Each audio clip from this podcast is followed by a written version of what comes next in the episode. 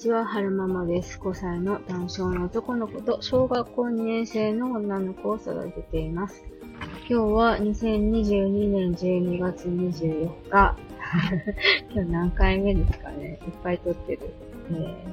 ー、24日土曜日に撮ってます。えーっと、飴舐めながら喋ってるので、ちょっと聞き苦しいところがあるかもしれないんですけれども、ご了承くださいませ。で、さっきまで、あの、 Voicy で久しぶりに HUC の配信を聞いてたんですよね。で、すごくなんか興味深いことたくさんお話しされてたので、感想みたいなのをお話ししていけたらなって思うんですけれども、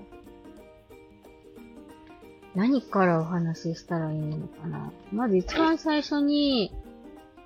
なんか、うんと、お二方で対談されてたんですけど、うんと、メインの方とゲストの方がいらっしゃって、ゲストの方が、なんか、うんと、高校だったかな？教科書を編集されてるところで働いてる方なんですって。で、あの、最近のその学校教育事情みたいな話もされていて、すごく、あの、興味深いなと思って聞いてました。なんか国はオンラインを進めてるけれども、現場はなかなかそれが追いついてないとか、あと、やっぱりオンラインだけに偏るのはどうかなとか、いう話をされていて、なんか、うちのお姉ちゃんの小学校はまだ全然オンライン化できてなくて、学級閉鎖になっても、うーんと、うん、秋田市内で有名な私立の学校なんかは、あ学級閉鎖になった時に、えーそういうオンライン授業とかがあるらしいんですけど、お姉ちゃんのところはまずそういうのないんですよね。で、まあ、宿題、宿題も出てなかったんですけど、あのーでも宿題出すのも先生によって違うみたいですね。1年生の時は、1年生の時に学級閉鎖になった時は、宿題がっつり出てたけど、今回の学級閉鎖は出なかったです。先生によって違うのかなっていう気はしてますけれども。で、なんか、オンラインが得意な子がいれば、うん、オンラインよりオフラオンオフラインが得意な子もいるから、どっちかに偏るんじゃなく、ない方がいいよねって、得意な方を選べる、選択できるようになるといいよねっていう話をされていて、全くそうだなって思いながら聞いてました。あの、オンラインのメリットもあるし、オフラインのメリットもやっぱりあると思うので、うん、そう。なんかうまい具合に使っていけたら、ハイブリッドで使っていけたらいいんじゃないかななんて思って聞いてましたね。そう。なんか、ちっちゃい子って、やっぱりなかなかその経験値も少ないから、自分でうまく工夫するのは難しかったり、できる子もいるけど難しい子もいると思うんですよね。なぜこんな話をするかっていうと、うんと、オンラインのね、ダンススクールをちょっと受講したことがあったんですよ。教会だ。昔からある教会だ。よいしょ。そうそうそうそう。なんか、ベネッセのオンラインの、あの、ダンススクールを受講したことがあったんですけれども、その、多分ね、その、先生にもよって違ってくると思うんですよ、やり方って。ただ、お姉ちゃんが受講したオンラインの先生は、うん、ちょっとお姉ちゃんには合わなかったかな。なんか、声が届いてない、こう先生の声がこう届いてないから、えー、先生の声聞こえません、届いてないですよっていうのを伝えたいんだけれども、チャットルームが閉ざされてるから伝えられない、どうしたらいいかわからないとか、うーん、多分、そうなってくると、なんかこう、ダンスしてる時に疑問を抱いても、うん、先生に質問できないし、えー、なんか先生は踊ってるだけで、あの、なんとかちゃん、もうちょっとこうして、とか、あ、なんとかちゃんいいね、とか、そういう声かけがあったわけでもなかったので、まあ、オフラインでそういったことがない場合も、まあ、あると思うんですよ。ただ先生が踊ってるだけで特に指導も何もないっていう先生もいらっしゃると思うし、それは本当に先生、それ人様々だとは思うんですけれども、うーんと、ちょっとこうコミュニケーション取りづらいなーって感じてしまって、えー、体験での、うん、ダンススクールだったので、その後受講はやめてしまったんですけれども、まあ、会う人には、会うと思うんです。あの、場所も移動しなくて済むし、家でできることだから、うん、あの、そう、そうそう、会う人には会うから、あの、ベネッセ側も、あの、オンラインをね、その後結構、その、種類増やしてきてるので、その時はまだダンススクールと、あと、なんだっけ、えー、お絵かきスクールみたいなのしかなかったんですけど、今は、ダンススクールと、お絵かきスクールと、あと、そろばんもあるし、もう一つなかったような気がするんですけど、増えてきてるから、まあ、会う人には会うんだろうな、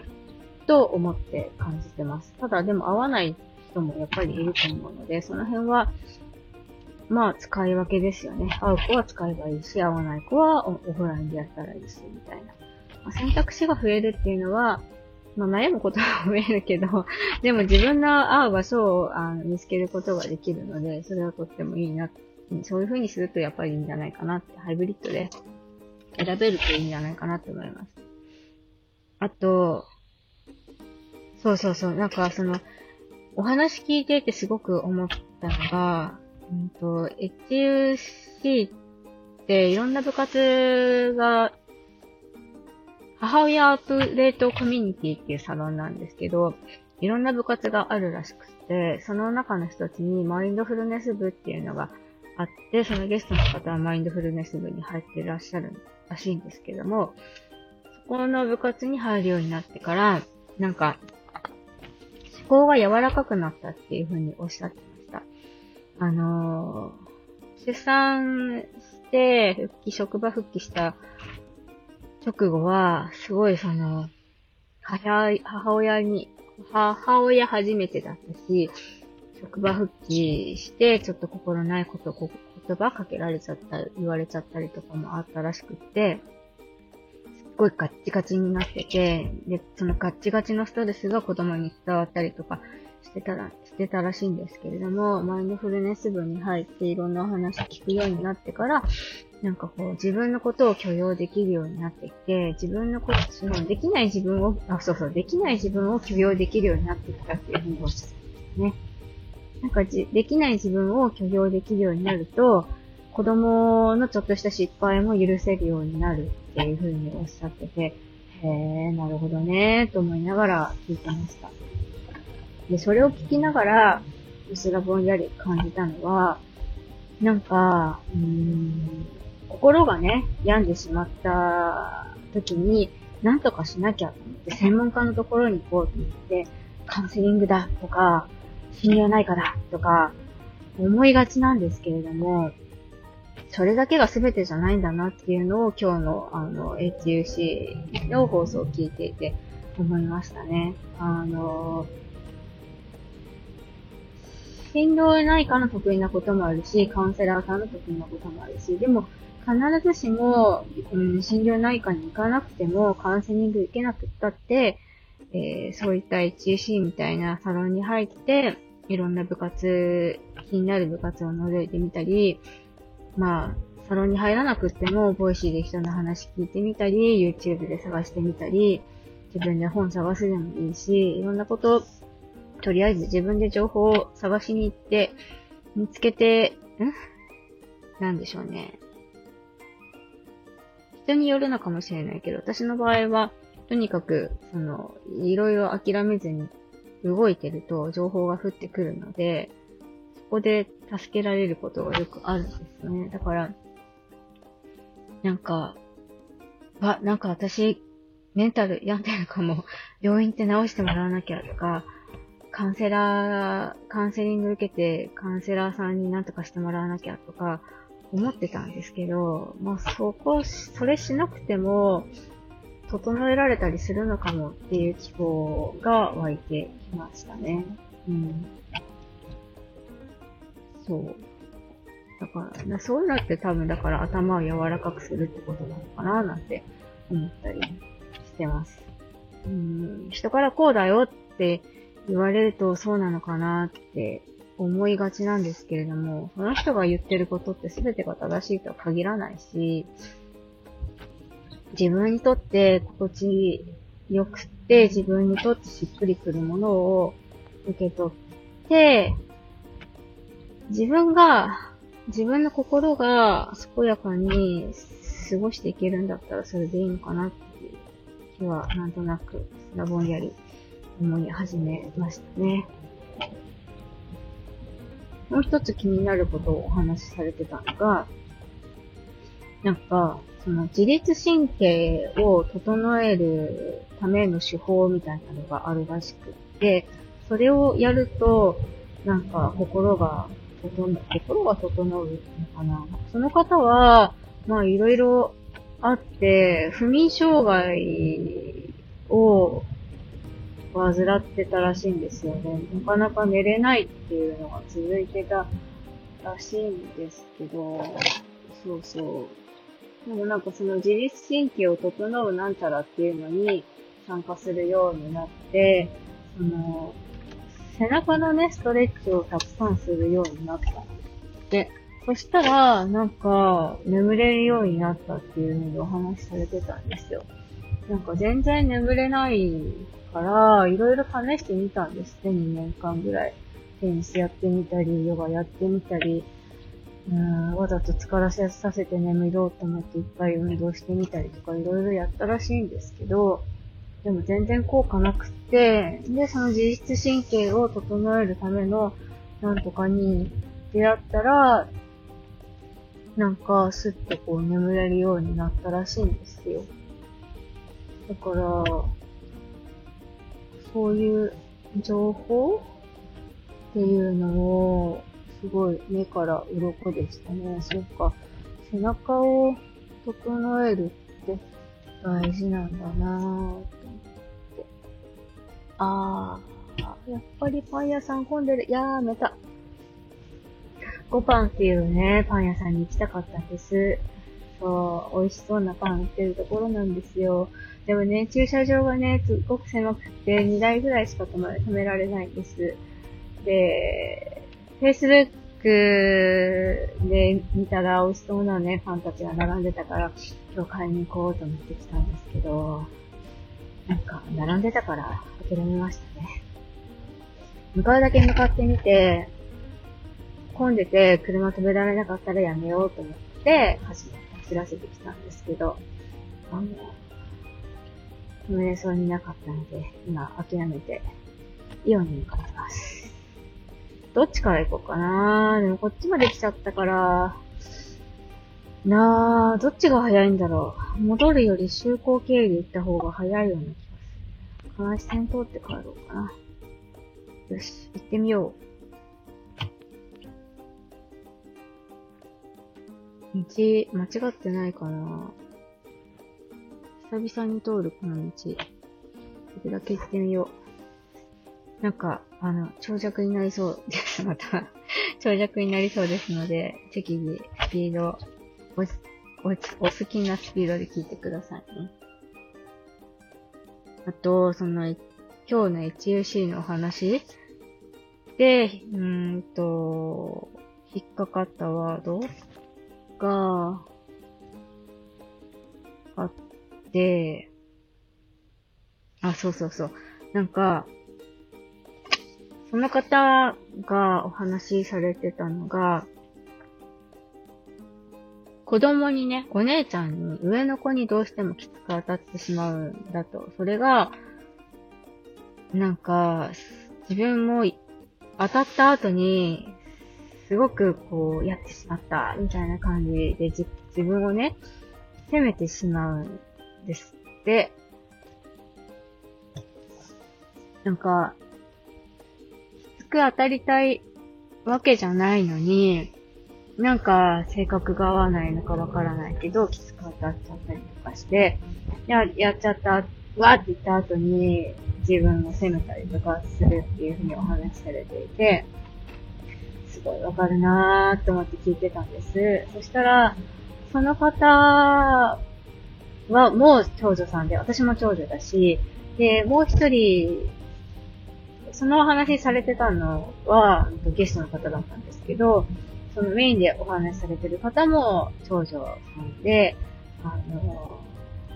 別れるっていう話されてたんですよね。で、いけるかな？よし。で、その方がこういう風にしたよっていうのをお話しされてたのが、なんか子供に対して可愛くお願いする方法を、あの、教えて、一緒に練習したりしてたっていう風におっしゃってました。なるほどってすごい思ったんですよね。すっごいそれは、あの、目から鱗でした。確かに、はるくんは、お願いが上手なんだけど、お姉ちゃんは、お願いがすっごい下手なんですよ。はるくんは可愛くお願いできるけど、お姉ちゃんは、なんていうのかな、こう、恥？強がり、おどどどどと滑ってる。よし。ゴーよいしょなんか恥じらいがあるのか上手にね、お願いができないんですよ。そう。だから、時々ね、イラッとするんですよね。そう。そんな言い方しなくたっていいじゃん。素直に言えばいいじゃんとか思う時はよくあるんですよ。だから、その話を聞いて、その、可愛くお願いする方法を練習、教えて練習してみたっていう話を聞いて、すごい、あの、目から鱗でしたね。本探してみようって思いました。多分検索すれば出てくると思うんですよ。上手なお願いの仕方とか、可愛い上手なお願いの仕方とか、多分ね、どっかにあると思うんで、ちょっと検索して勉強しようって思いましたね。そう、それも目から鱗だったし、あとは、あ、そうそうそう。なんか、多感な時期に、別の、うん、文化圏に行ってみるっていうのも、うんと、すごくその子に対して影響を与える、与えるよねっていう話をされてたんですね。日本の文化と、えー、海外の文化ってやっぱり違うから、で、ちっちゃい頃って、やっぱり、そこだけが世界だって思ってしまいがちなんですよ。でも大人もきっとそういうことってあると思うんですよ。そこでしか、そこにしか、なんだろうな、それ所属、所、所属しているところが、えー、少ない方は、そこだけの、うん、世界しか知らないから、やっぱり視野が狭くなっちゃうんですよね。で、うんと、お二方がお話しされてたのは、うんと、どっちもなのかなメインの方は、えー、帰国子女経験があって、で、うんと、ちっちゃい頃になんかどっか別のお国に親と一緒に住んでた経験が、あ、ここじゃないか。先だ。えー、っと、停止線が分かってなかった。よいしょ。そうそうそう。ちっちゃい頃に別の国で暮らしてた経験があって、で、帰ってくると、やっぱり帰国子女感は出てしまうと思うんですけど、なんかその方は、あえて、えー、武道？剣道だったかな？空手だったかな？なんかそういう部活に入ったんですって。で、それをやることで、その日本らしさを取り戻したらしいんですよ。だから帰国子女感があんまりないらしいんですけど、あのー、なんていうの？逆に、その方の妹さんだったかな？妹さんも高校生の時に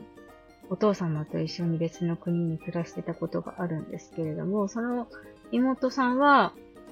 そういう帰ってきた時に日本文化に染まるみたいな作業はしなかったから、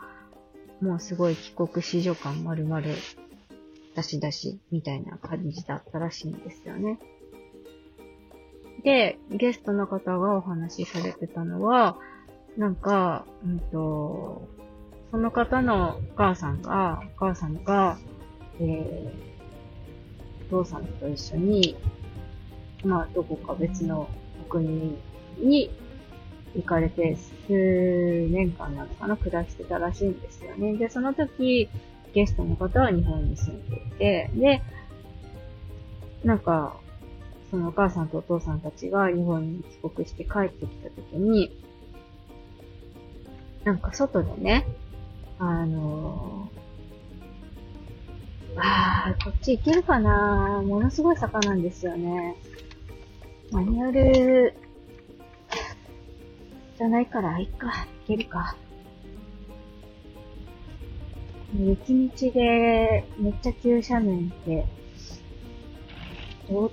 ートマだから行けるけど、マニュアルだと、本当すっごいドキドキするんですよね。昔、マニュアルでこの坂上がったことありましたけど、あの、めっちゃ前の車と車間距離って、後ろにもつかないでって思いながら、あの、発進するときは、よし、行くぞって思って、ゴンゴンって、言いながら、クラッチゆっくり離して、登った経験がありますけれども。そんな話じゃなくて、そうそうそう、お母さんが、えー、と、よその国から帰ってきた時に、えー、他の、お外でね、他の奥様たちと話をされた時に、どこそこの奥様って呼ばれたらしいんです。そのことに対してすごくなんかね、あの、お怒りになられたんですって、お母さんが。それがすごく、あの、そのゲストの方は印象的だったっていうふうにお話しされてたんですけれども、私には私の名前があって、なんとかの奥様っていう肩書きじゃないのにって言って怒ってたらしいんですよね。それはすごく印象的だったって言ってました。大丈夫かな？この車椅子と起きませんように。おー、行けよし。そう。だから、なんていうのかな。世界が狭いって思っちゃうと、逃げ場がないってって思っちゃいがちだから、やっぱり、その、うん、世界は広いんだよっていう価値観みたいなのは身につけさせてあげたいよねっていう話をしていて、なるほどなぁと思ってすごい聞いてました。だから、習い事って大事な、そういう意味で大事なんだろうなって思いましたね。学校だけだと、学校だけのコミュニティだと思うじゃないですか。で、学童さんなんかも、まあ、学校の近くの学童さんだから、とんど同じ学校の子が来てるわけでしょだから、まあ同じようなコミュニティじゃないですか。だから、あえて、ちょっと違うエリアの子が集まるところで習い事してみるとか、はたまた、うん、子供だけじゃなくて、例えばね、ピアノを習うとかだと、先生とのコミュニケーションとかに、1対1のコミュニケーションになると思うので、その先生と、なんか、ね、いろんな話ができるような関係性になるんだったら、子供だけの視点じゃなくて、その先生のね、大人としての視点を教えてもらうことが、母親、うちらの、なんていうの？親だけじゃなく、親じゃない大人の視点を教えてもらえることができるので、そういうのもありなんだなって、すごい、だから思いましたね。その別の世界があるんだよっていう、教えてあげる意味でも環境設定って本当に、あの、大事だなって思いましたね。そう。だから、今回の QC はすごく目から鱗でした。余裕があれば、あの 余裕があった、私に余裕があれば、あの、URL 貼っつけたいなって思うんですけれども、もし貼っつけれてなかったら、本当にすごく申し訳ないんですけど、 Voicy で HUC どの回だったかなと思って探してみてくださいね。すごくお手間をかけてしまうことになると思うんですけれども、なんとかよろしくお願いします。えっ、ー、と、最後までお聴きくださいましてありがとうございました。それではまた。